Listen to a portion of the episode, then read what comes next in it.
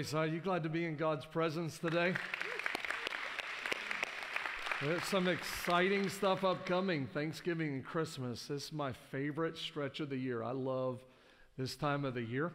And uh, so glad that you guys are here with us uh, today. We, we had a great nine o'clock service. Love that time of worship, singing about the resurrecting, uh, resurrected King is resurrecting me. Uh, and then how great thou art. I, you know, I was in the lobby between services and one of our church members was sharing with me about his son passing this week, very serious, but son passed this week. He was 52, and he walked in the house and, and found his son. And, you know, he, he got choked up telling me about how he had all, also lost his daughter a couple of years ago, his wife six years ago, and came to church say, you know, you never know who you're sitting beside. You see each other in the lobby and you find your way to a row. You really don't know who's in that row with you sometimes. Uh, but he came today just needing the peace of God, the presence of God. And wouldn't you know, he was crying when he was sharing with me that How Great Thou Art was his wife's favorite song. Uh, and just how God touched his heart today in that moment. And God's amazing. You know, Pastor Josiah and I, when we met in production this week, we were going over probably three or four or five hymns of what we could sing today, and we settled on How Great Thou Art. And how amazing is it that when we're in Tuesday meetings, God looks ahead to Sunday and he's like, someone's going to sit in that chair and need to hear how great thou art. And I'm just, so, I know his ways and thoughts are higher than ours. But when I stand up here and say I'm thankful for our church family, I'm thankful we bear one another's burdens, I'm thankful we pray for each other, uh, we're here for each other, I mean it. I'm so thankful for our church family. Uh, I also want to welcome all of our online family. This is not second rate to us. Uh, when I say how grateful we are that you are joining us online, I mean it. Uh, and I'm thankful you're online today. We've had hundreds of people join us already. A few of the names right now that jumped out to me. My mom, uh, my mom is online. Mom, I'm glad you're online. Valerie Jensen, Karen White, the Henrys. John is one of our Santa Clauses. Brittany Nickler is online. Haven Keen. Uh, Haven, I'm glad you're online. Matt and Cindy Bullfinch, the Gilberts, we love you, Gilberts, love you, Bullfinches. Sandy Barnes, uh, Sandy's asking for prayers for her family. And Sandy, we're doing that. I'm speaking it out here to the whole room because uh, when the Barnes name comes to mind, I'm asking our, her, our whole church family will be praying for you and your, and your family, Sandy. Uh, Philip uh, Farley is online. The Johnsons are online. Some of my favorite breakfasts. Brian loves breakfast. I love breakfast. Glad that the Johnsons are online. Um, they say that families are like fudge, mostly sweet with a few nuts. Um, how many of you have some family members like that? Thanksgiving. They say that Thanksgiving is the day that men start getting in shape to play Santa Claus. Uh, come on, men. Let's go. Um, Thanksgiving is a time to count your blessings. Just a few Thanksgiving tips on Thanksgiving week. Thanksgiving is a time to count your blessings one by one as each relative leaves and goes home. Not funny. How many mother in laws? How many mother in laws does it take to change a light bulb? One. She just holds it up there and waits for the whole world to revolve around her. that's, that's, that's, not funny. You know, I share this because all th- this year, all of my in like my like they're all coming to our house. Usually we go to their house.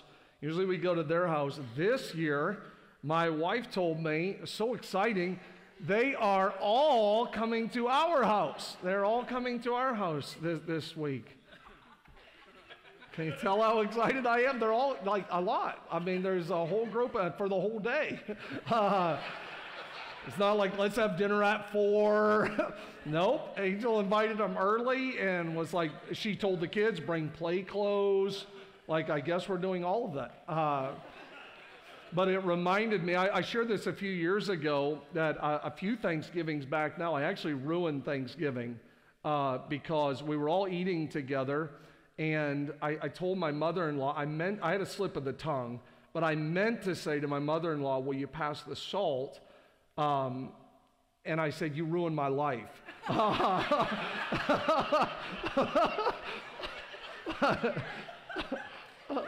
just kidding. I love my mother in law. I really do. She's a great cook.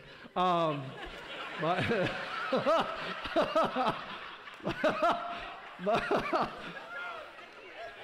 no, it's going to be awesome. And let's pray. Can we pray, please? Please. Um, I'm actually excited about this week. It'll be a good time. Let's pray. God, I thank you so much for today. I thank you for what you did at 9 o'clock in our service. Several different people coming up to me outside just saying, I want to take a stand, and that spoke to me. Of course, four people, I believe I saw four hands go up of people that made that decision to say, I want to be saved. I want to repent of my sins. I want to follow Jesus. And the Bible says when one, when one makes that decision that, that heaven rejoices. I believe we had four this is just a great day. Great to be in your presence today. Great to cry together, to pray together, whether it was the lobby or here in our service. I just thank you for what you've already done. I pray in the next 20 or 30 minutes that your word would speak to everyone that is on site and online. I prayed it through the night. I woke up and was praying. I prayed again. Just take a coal from your altar, touch my lips. Let these people hear your spirit, your word speaking to them today. I pray it in Jesus' name. A Amen.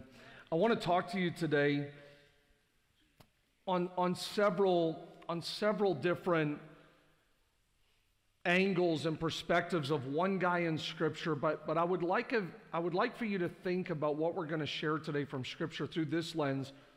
What is God wanting to do in your life right now? What is God wanting to do in your life right now? So, here's what I would like you to do I would like you to say the Lord's Prayer with me. And I want you to think about your life, okay? And then I'm going to take a couple of, of thoughts and, and put it here on paper for you from the Lord's Prayer. That's why I would like for you to be part of this prayer. So let's say this prayer together and think about it uh, through the lens of your life. Our Father, who art in heaven, hallowed be thy name. Thy kingdom come, thy will be done on earth as it is in heaven. Give us this day our daily bread and forgive us our trespasses as we forgive those who have trespassed against us. And lead us not into temptation, but deliver us from evil. For thine is the kingdom, the power, and the glory forever and ever. Amen. When you think of that prayer through the lens of your life, think of that prayer through the lens of your life. And we're talking today about what is God wanting to do in your life, your life, right now. They asked Jesus, teach us to pray, and Jesus says, okay, when you pray, say. And you just said it. You just said it with me, Crystal. Andy, you just said it with me. You just said it. Jesus said, when you pray, say. Now, I want you to notice in the Lord's Prayer, there's a lot to it, but I'm just going to give you just a few simple things of how I believe that Jesus, in the Lord's Prayer, He's going to have you pray about your past because that's important. So we're born in sin according to Romans. Then there's sins of omission and commission. So there's some sins you're aware of. There's some things you do you're not even really aware of what you've done. So there is willful sin. The Bible talks about willful sin. There's habitual sin. There's occasional sin. The Bible says if anyone says they don't sin, they're a liar right? So when he says this daily prayer, he's saying that your humanity, your flesh, there's going to be times you want to do good, you're not going to do good. You need to make sure you're praying about your past. Not only are we born in sin and these occasional sin, but then there is habitual sin, which habitual sin is not good. Romans multiple times will say, Shall we continue in sin that grace may abound? God forbid. So you don't just keep sinning because of God's grace. Like, well, God has grace for it. Well, you don't continue in sin because grace abounds. The writer in Romans said, God forbid.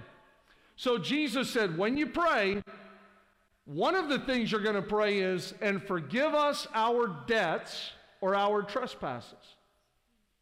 It's your past.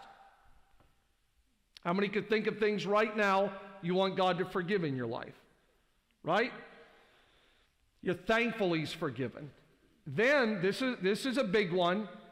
He said, not, not just your past, but I want you, through the lens of, of your life, when you, when you think about your past, I want you to think about the people that have done things to you in your past.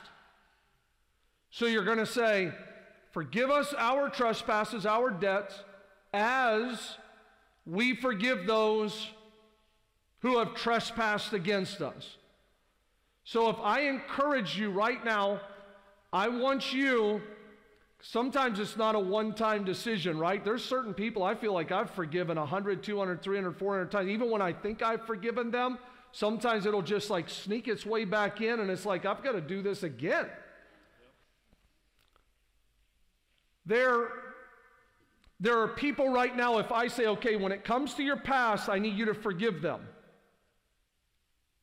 You could think about someone from two churches ago. Some of you right now, you could say, you know, in 1997, you're like, whoa, it's 2021. Yeah, but when you're praying this prayer, it can take you back to someone who said, someone who done, someone some of you could go, you could go to your ex. Like the moment I say, and forgive those who have trespassed against you. You could think about that broken relationship that took you through some of the darkest days of your life. Other people, when we think about this past and forgiving people, you could be 40, 50, 60 years old and have to go all the way back to your childhood. I mean, years back. But there's something here that even though you're 40, 50, 60, 70 years old, you're still saying, God, let me let go of the lies, the hurt. I don't want to be offended. I don't want to be resentful. I need to let it go. Jesus said, when you pray, it's important it's important that you pray about these things. Then, the prayer is going to have some elements, making a mess of that R. Uh, the prayer is going to have some elements where you're going to pray about your future. Because we only, this is a daily prayer. The Lord's Prayer is a daily prayer. We all need reminded we're not the boss. We all need reminded that you don't get to figure out everything about your life. So you're going to say things like, lead us not into temptation. You're going to say things like, Your kingdom come and your will be done, because I can start to want Micah's will. You could start to want your will, my, my will. He said, No, I need you to say your will. Well, I don't really know what God is going to do tomorrow, Tuesday, when we're picking out songs. God's five days ahead of us. God's five days ahead of us. Like, no, someone's going to be here. Their wife died six years ago, daughter died two years ago, son died a couple of days ago.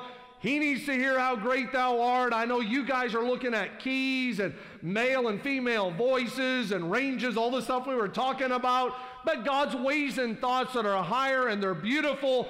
God has a way of saying, I know where you're at, but I also see then you just pray, lead me, guide me, don't let me get into evil temptation, deliver me. That's what you need to do. So, future.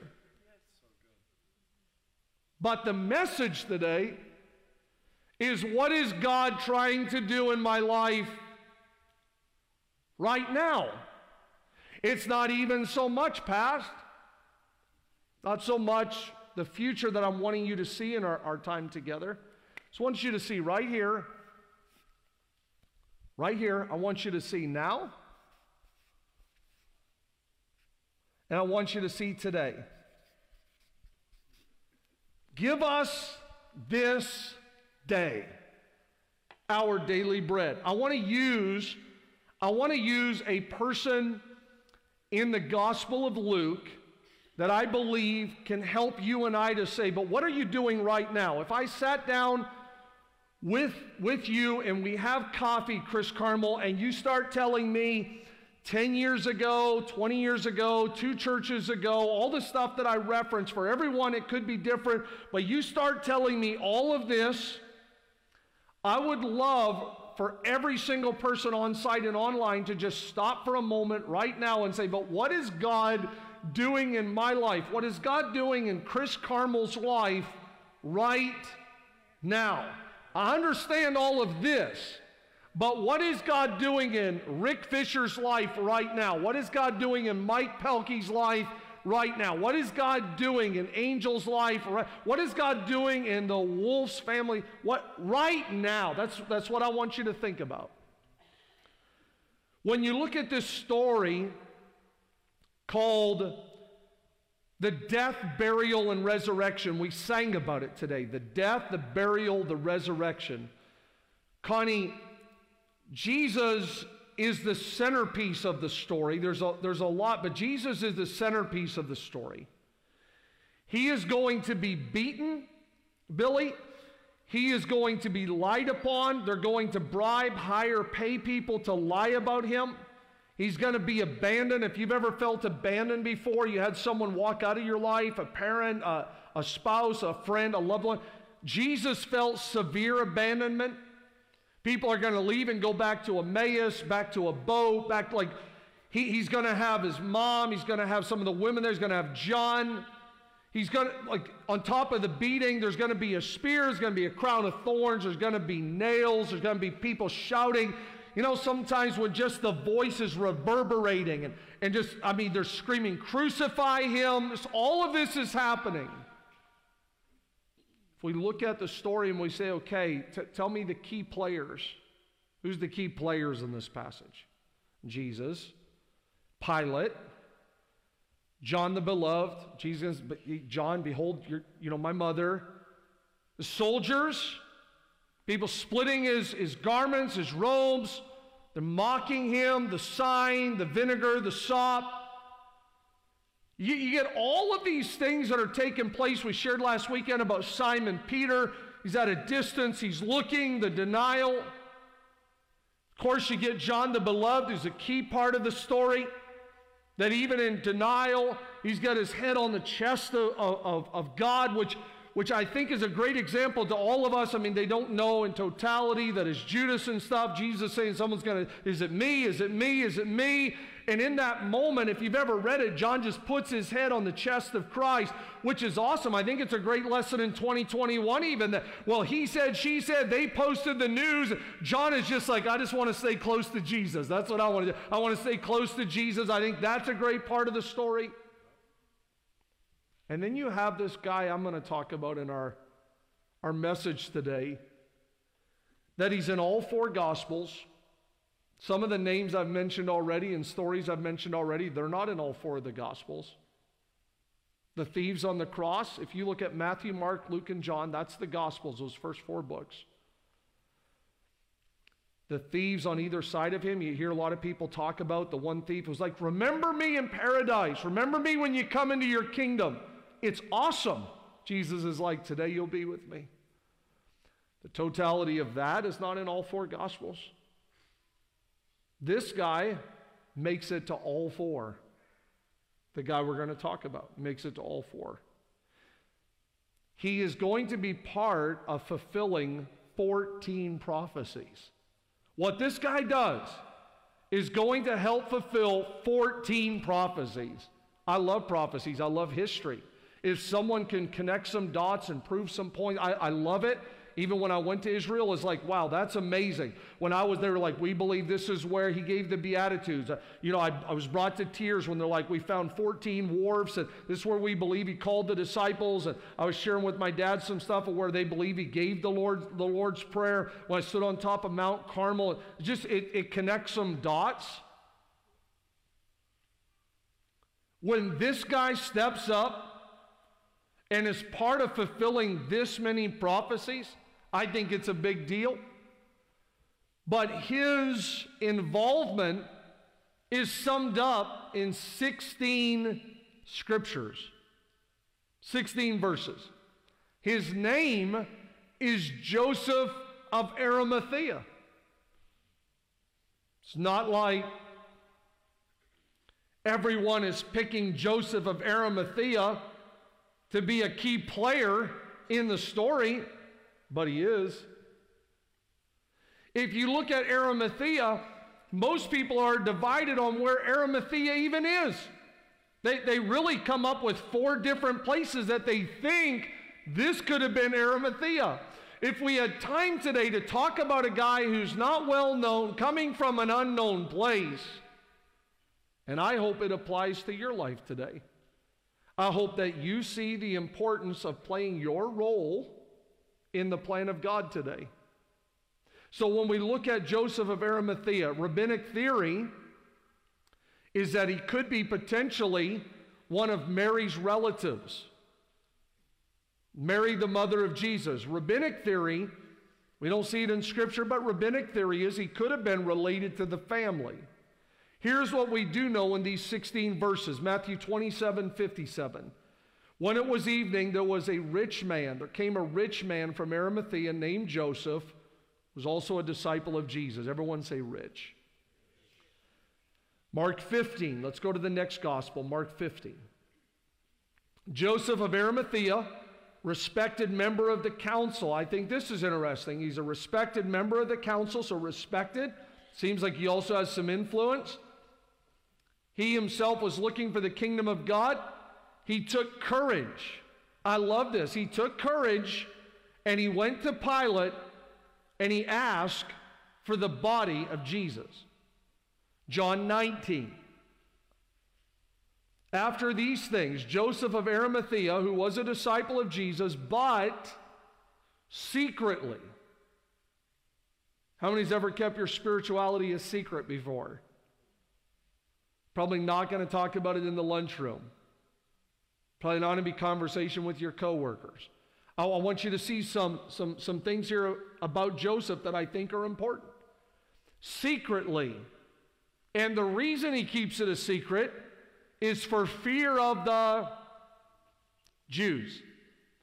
Now, what I want you to notice when you study this, like I have for the last couple weeks, you will see that when it says for fear of the Jews, it was not even a generalization of the Jews, it was a fear of, of the religious side of Jewish leadership. Luke 23. It's the final gospel I want us to look at. Now, there was a man named Joseph from the Jewish town of Arimathea. He was a member of the council, a good and righteous man, who had not consented to their decision and action. Some of you could be like, This is my guy already. This, this is my guy. He had not consented to whatever these conspiracies were, these bribes, he's lying about Jesus, this crucify him, whatever's going on, he, he had not consented to this. He was looking for, this is really important, he was looking for the kingdom of God. Now I want to pause there. In what time we have left, I want to pause there because I want you to see that Joseph wasn't just against stuff, he was also for something. You say, Micah, how does that apply to me? I think it applies because if we're not careful, we live a life that is just always telling people what we're against.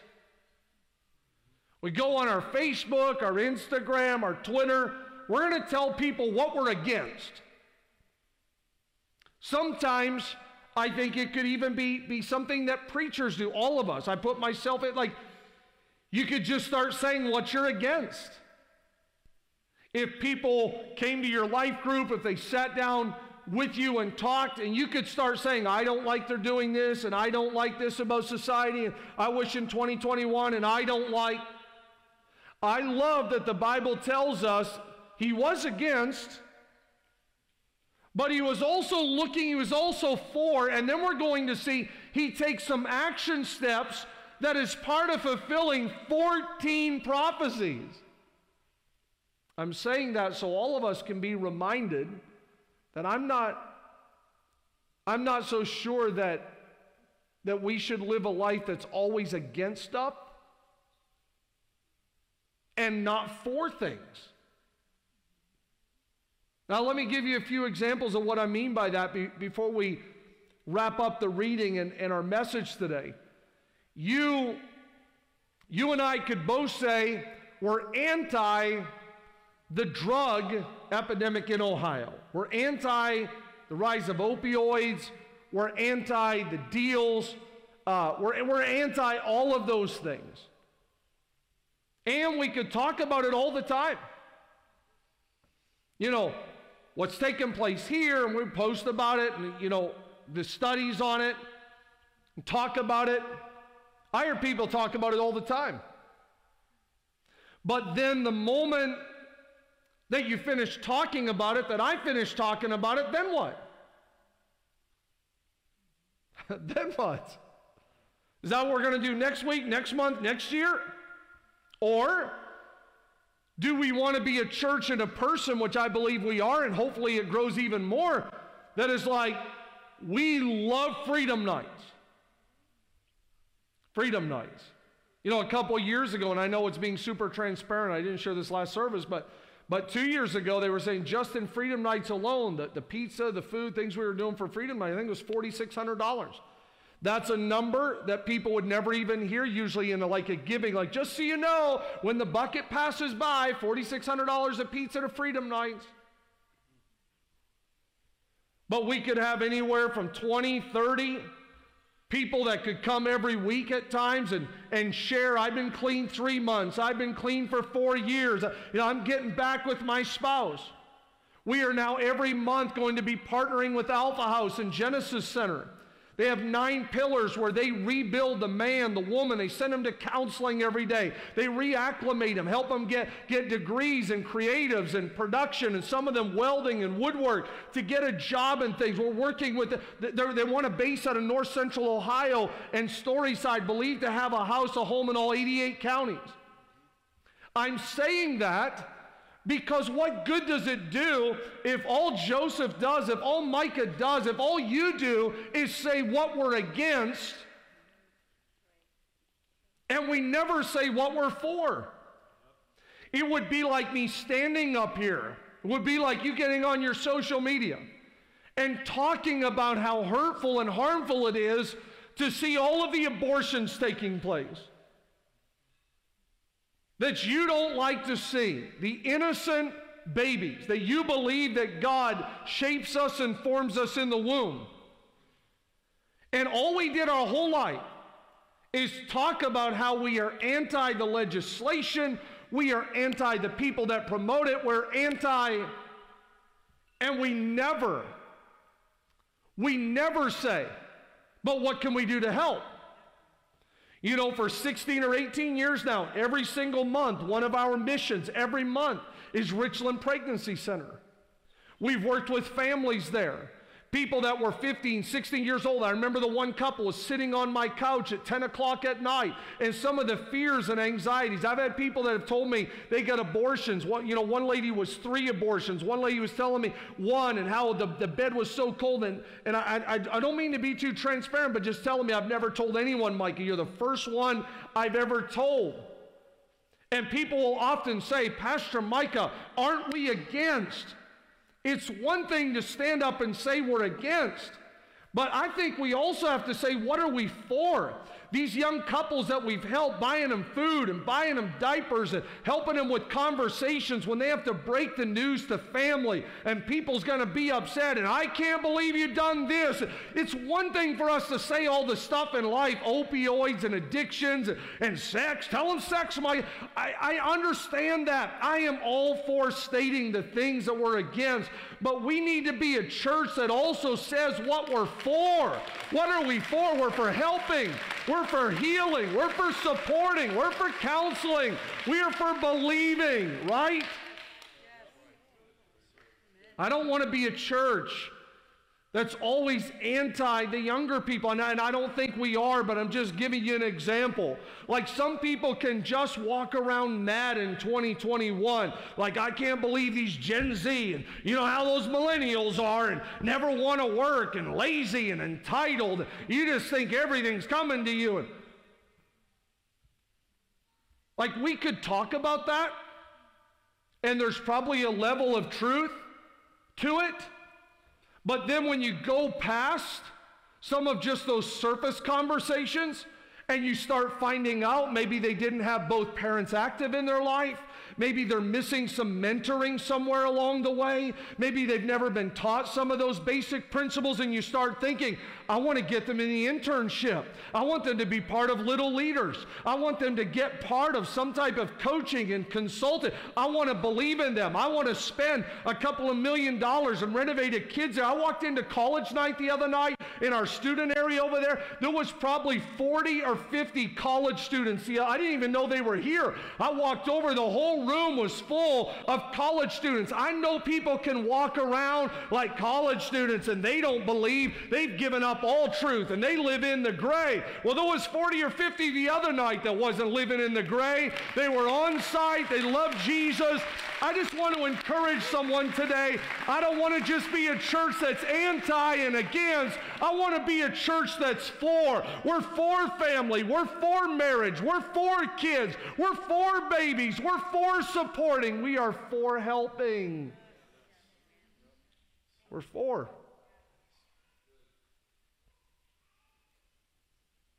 Verse 52 this man went to Pilate asked for the body of Jesus, took it down, wrapped it in a linen, laid it in a tomb cut out in stone where no one had ever been laid. In the last five minutes, I want to wrap all of this up for you. He's prominent, he's successful. These are all words we read rich, respected, he's on a council. I think, I think sometimes success can silence us. I think success can silence us.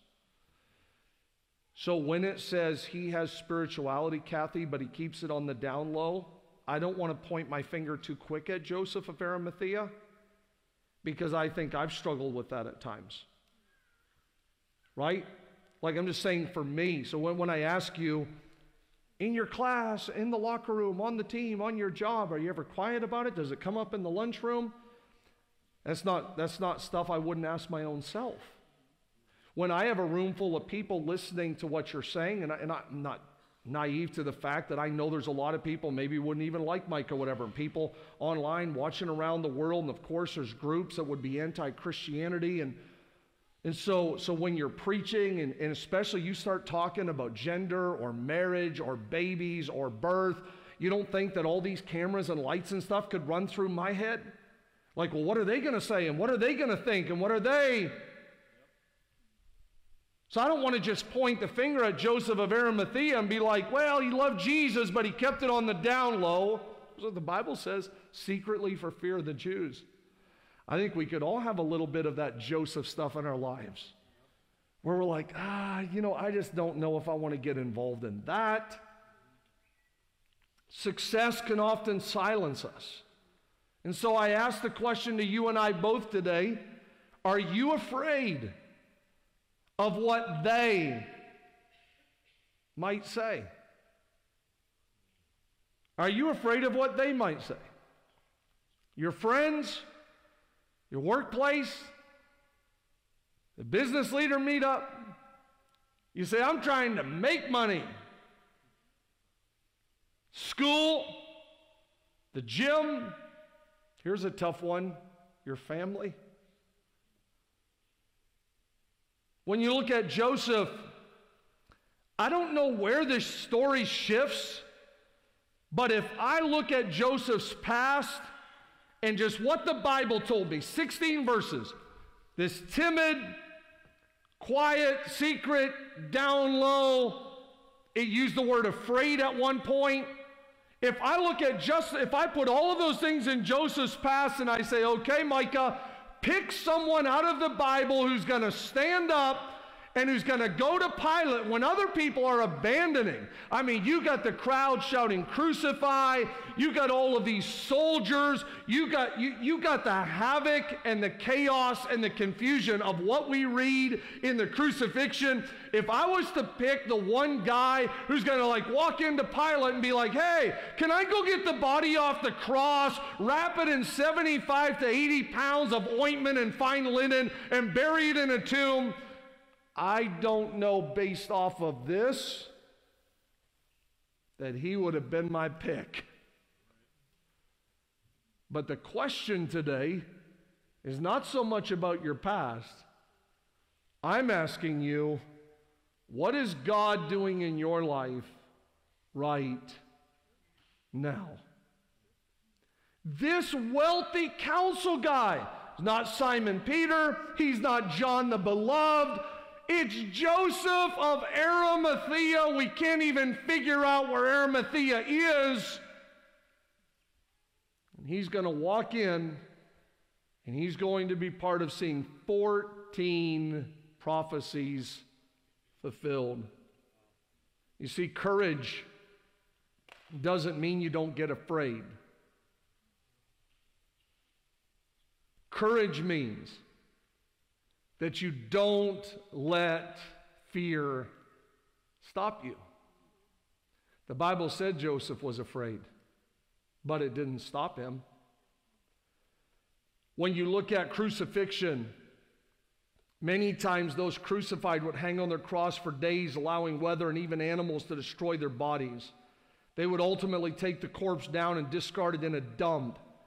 And here comes Joseph I don't want you doing that to Jesus. The care and concern for the body of Jesus. If you would, he's entrusted with the body.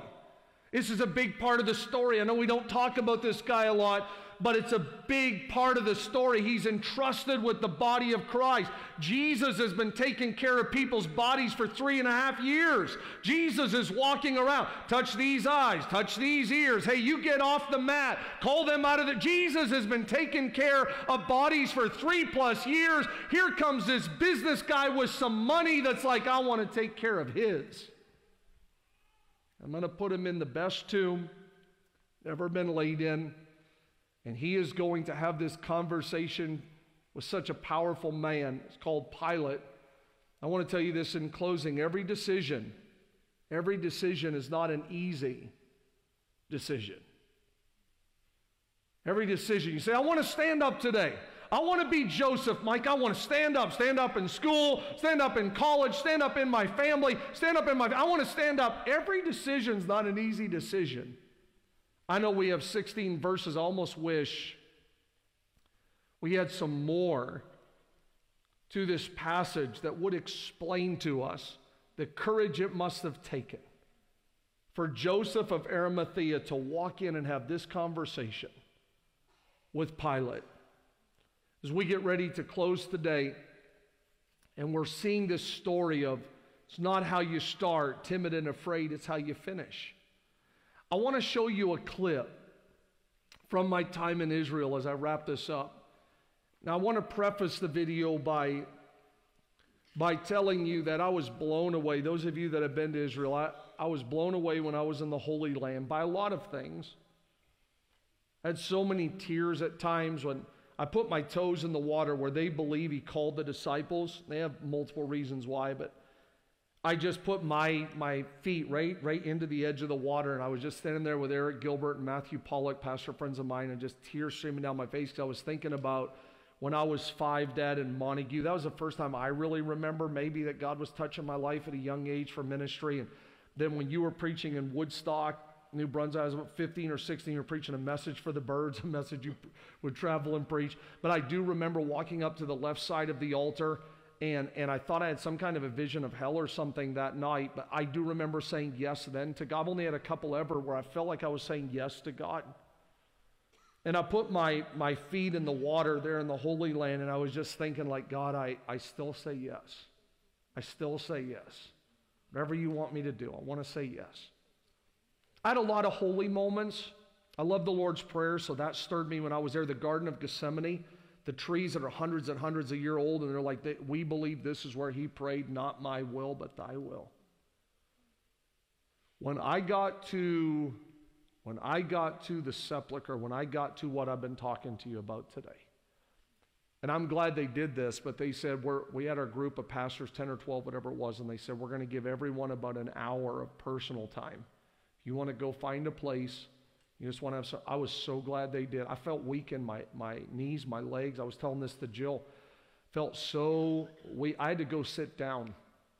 We then gathered later. We went in the tomb, and then we had communion there. I couldn't even really say anything. You know sometimes when you're when you're crying, but it almost feels like your throat's swelling, like I, my throat is swelling. Those of you that have been there, those of you that want to go, it's very, very, it's a very powerful place.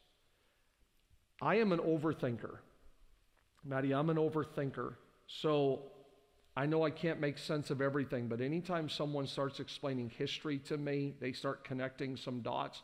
They have my full attention. I've read the Gospels, I've, I've read the story of, of the death, burial, and resurrection. I, did, I didn't realize at that point how important these 14 prophecies were.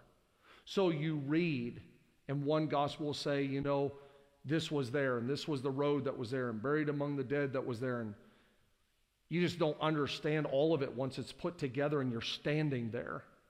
And so the clip I want to show you, because er, earlier in the trip we went underground 20, 30 feet, and it's dark, water's every every which way, and you know we're, we're taking all these tours of old Jerusalem and where, where they believe they're trying to give you what they they believe they have pinpointed as fact. But what I want to show you here in closing is here at this garden tomb, we're talking about Joseph of Arimathea. I don't think he had any idea when he stepped into his now. I don't think he had any idea that list of 14 things. Check, check. He didn't give God his leftovers. He, he, the Bible tells us in Matthew, his tomb that he had hewn out of a rock, the price, the cost, I don't think he had any idea. 14 things. Check, check, check. Right down to the tomb and the side Christ was buried on. It's a tomb that's not even like most of the other tombs. The, the, the literal burial, when they, when they talk about running to the tomb, looking in, they see the napkin and stuff. Man, Joseph, I know we probably don't talk about you very much, but I'm so glad that you got the courage to stand up and to play your part in the plan of God. I want you to take a quick look at, at this video today, if you will, in closing.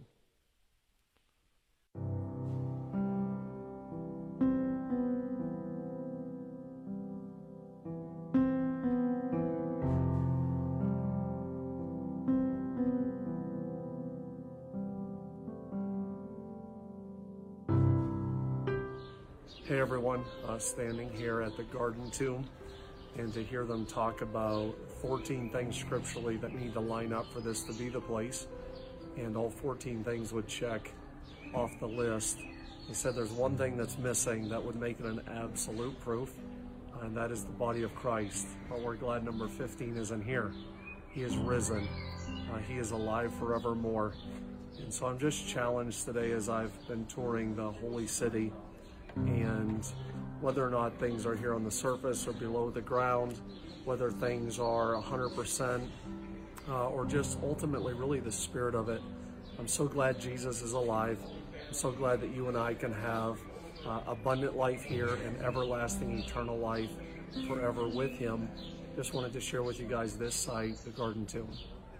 The 14, the 14 evidences of how this place agrees to the scripture are we're north of the altar, outside the gates, in the place of a skull, along a road, in a garden. There's a tomb cut from the rock. It's a private tomb, a wealthy man's tomb. Has a low door and a rolling stone, a right side burial, stone benches to sit on. You can see the burial place from outside, and it's among the dead. 14 things.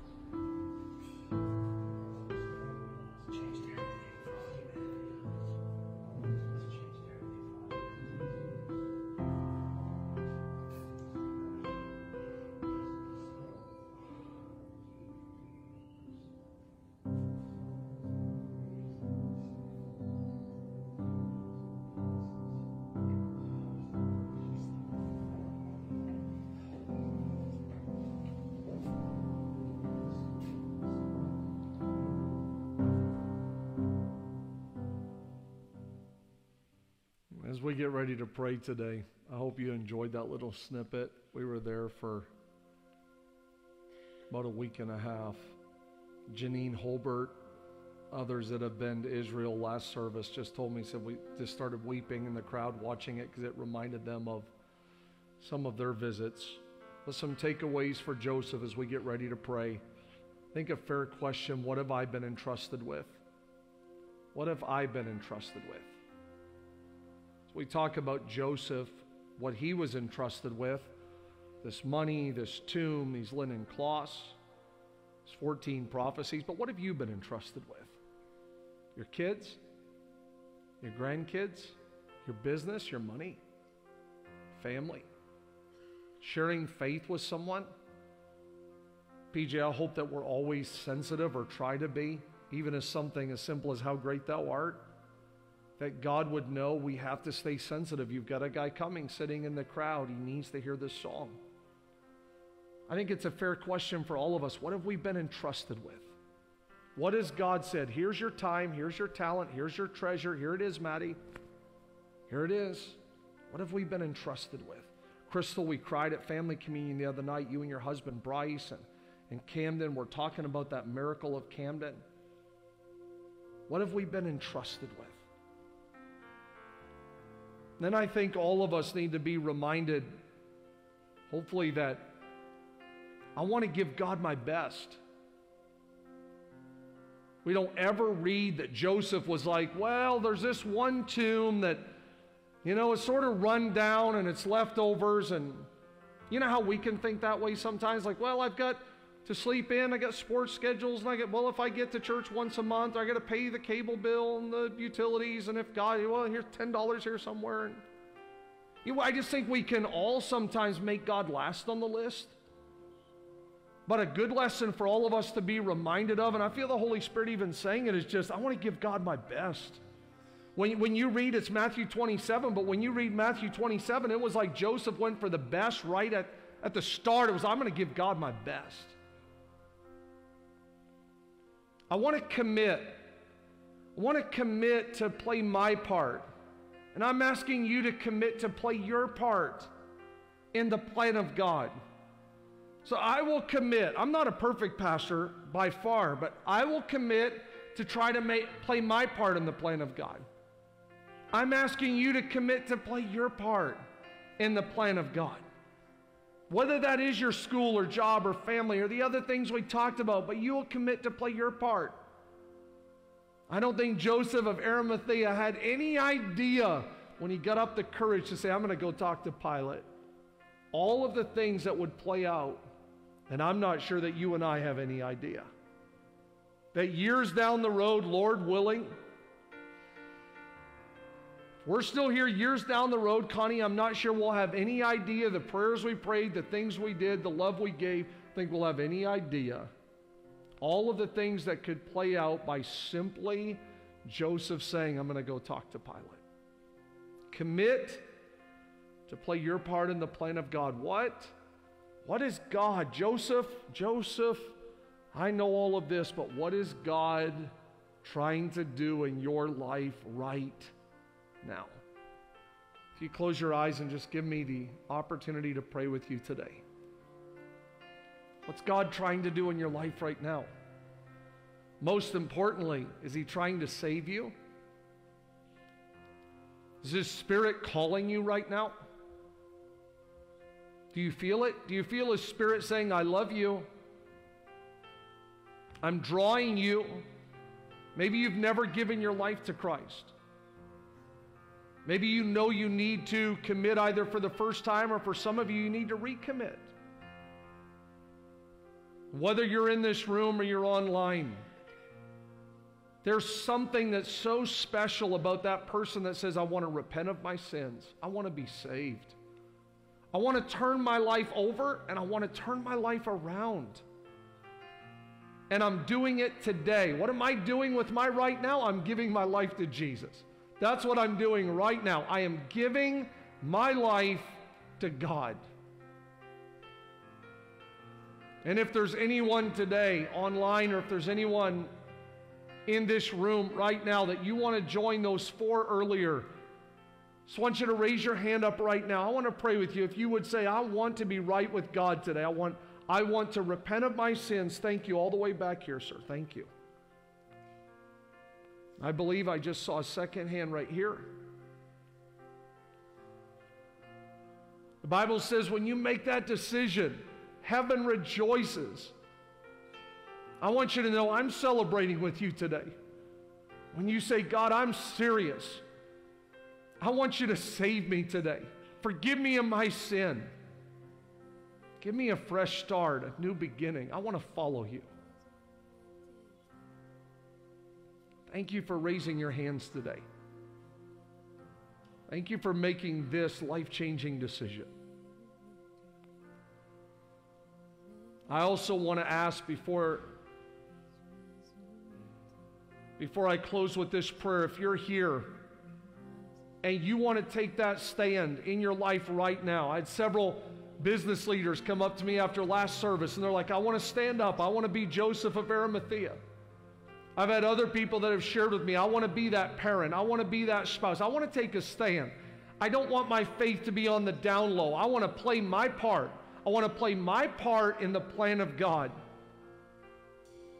If that's you today, you just want to be courageous in your faith, you want to play your part, even if you don't understand it in totality, even if you don't understand it completely, you want to play your part in the plan of God. I just want you to raise your hand and I'm going to pray. Thank you, thank you. Hands are going up all over the room. Thank you. I want to play my part.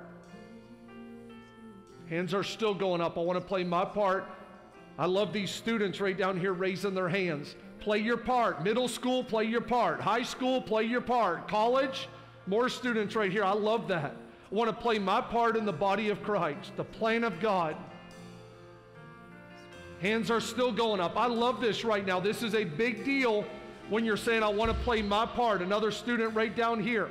Some of you men, some of you women, it's like over Thanksgiving, this is my season. I'm going to stand up. I'm going to stand up. I'm going to play my part even in my own home. The resurrected King is resurrecting me. Come on, resurrect joy, resurrect purpose, resurrect vision, resurrect influence, resurrect my passion, resurrected God. I want to make a difference. God, I pray over every prayer today on site and online of people saying, Save me. People recommitting to Christ. People saying, I want to live out my purpose. I thank you, God, for resurrecting, for meeting us today. And I pray these prayers in Jesus' name. Amen. Stony Side, are you thankful for Jesus today? Are you thankful the tomb is empty? Why don't you stand all over the room? Let's sing it out to him. Jesus is alive. Thank you, Jesus. The resurrected King is resurrecting me. Thank you, God. Thank you, God. Thank you for resurrection power today. Thank you for resurrection power today. Thank you for a spirit that, like Joseph, says, I'm going to stand up. I'm going to take a stand. I'm going to have courage. I'm going to live out the plan of God in my life. And I speak it in Jesus' name. Amen